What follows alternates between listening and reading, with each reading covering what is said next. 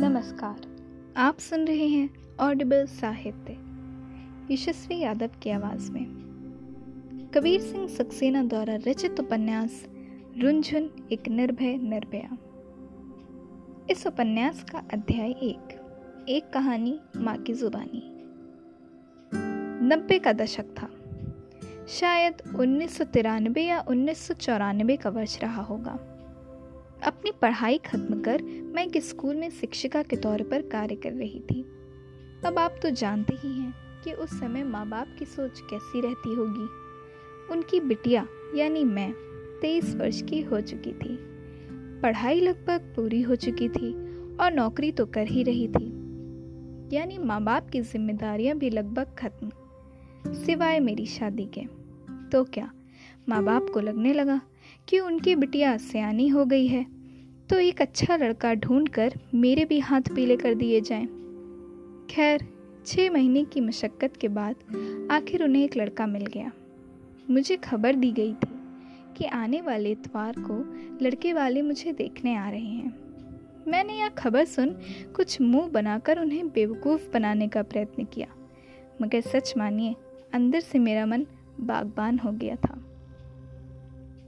अब आप सोच रहे होंगे कि मैं आप सभी को प्यारी रुंझुन का प्यारा अतीत बताने वाली थी। कहाँ अपना ही फसाना लेकर बैठ गई? मगर यह सब भी तो बताना ज़रूरी है।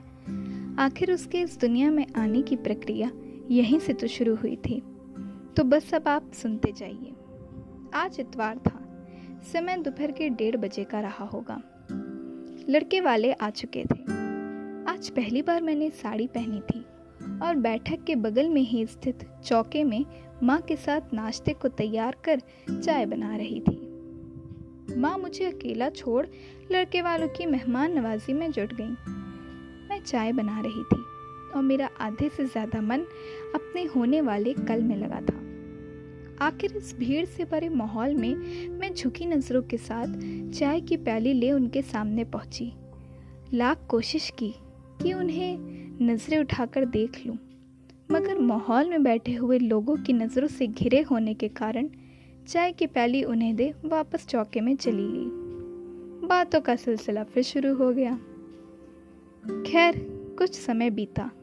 लाख रोकने के बावजूद अब मेरा मेरी शख्सियत पर से निरंतर हट चुका था। और मुझे कैसे भी करके उन्हें ही देखना था।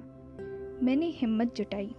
चौके के दरवाजे पर पहुँच उसके एक सिरे से हल्का सा जो झाँक कर देखा।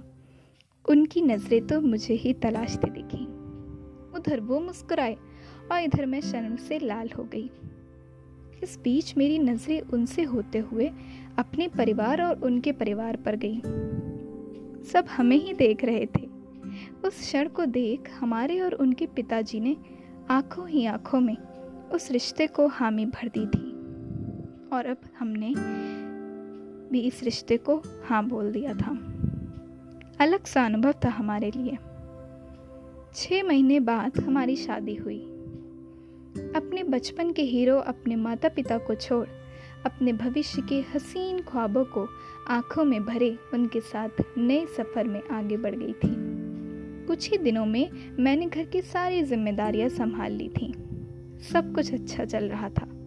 हमारी शादी को एक साल हो गया था। अब परिवार आगे बढ़ाना था तो हम अक्सर इस बात पर लड़ते कि बेटा होगा या बेटी। मैं कहती बेटा होगा और वह कहते बेटी। इसके पीछे भी एक अच्छा लॉजिक था।